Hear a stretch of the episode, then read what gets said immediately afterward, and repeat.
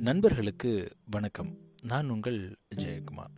இளமையெல்லாம் வெறும் கனவு மையம். கண்ணதாசன் ரொம்ப அழகா மாலை பொழுதின் மயக்கத்திலே அப்படின்ற பாடலில் நடுவில் இந்த லிரிக்கை எழுதியிருக்காரு. இளமையெல்லாம் வெறும் கனவு மையம். ஏன் அப்படி எழுதியிருக்காரு?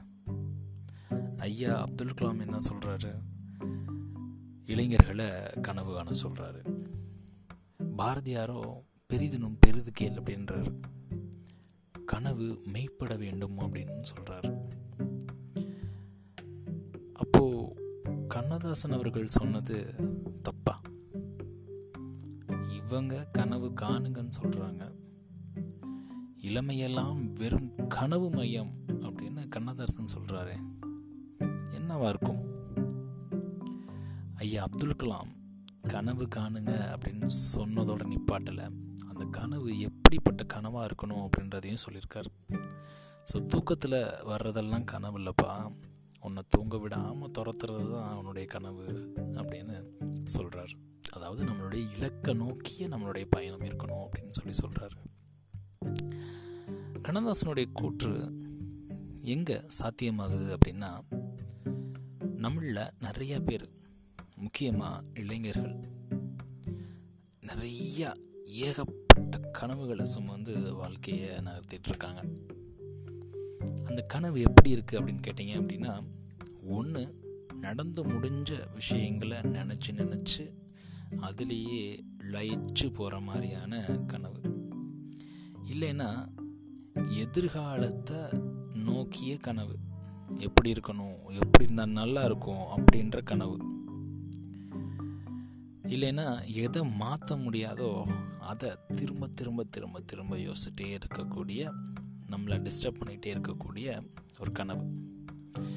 இந்த ரெண்டுமே பார்த்தீங்க அப்படின்னா எதிர்காலமும் ஆகட்டும் நம்மளுடைய இறந்த காலமாகட்டும் இந்த ரெண்டுமே நம்மளுடைய ப்ரெசன்ட் அப்படின்னு சொல்லக்கூடிய நிகழ்காலத்தை சேதப்படுத்துது. ஆங்கிலத்தில் ரொம்ப அழகாக சொல்லுவாங்க லிவ் த மூமெண்ட் அப்படின்னு சொல்லி.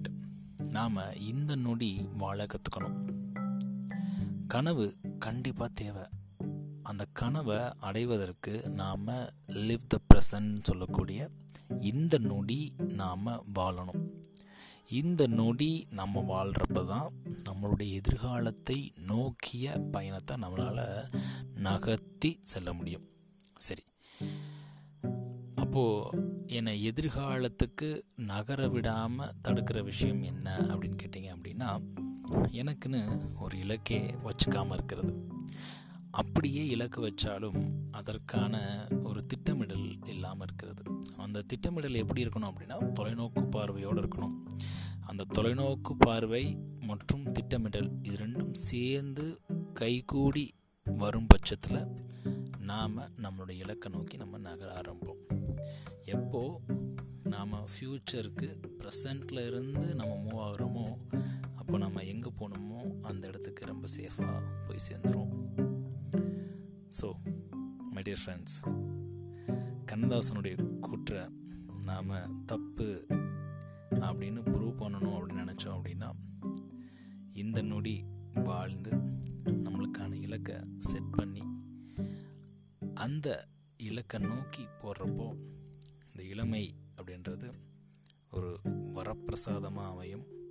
அதில் நாம் கண்ட கனவுகள் எல்லாமே கண்டிப்பாக நிறைவேறும் அப்படின்றதில் எந்த விதமான மாற்று கருத்தும் கிடையாது. நன்றி நண்பர்களே மீண்டும் நாளை இன்னொரு பதில் உங்களை சந்திக்கிறேன். இளமையெல்லாம் வெறும் கனவு மையம்.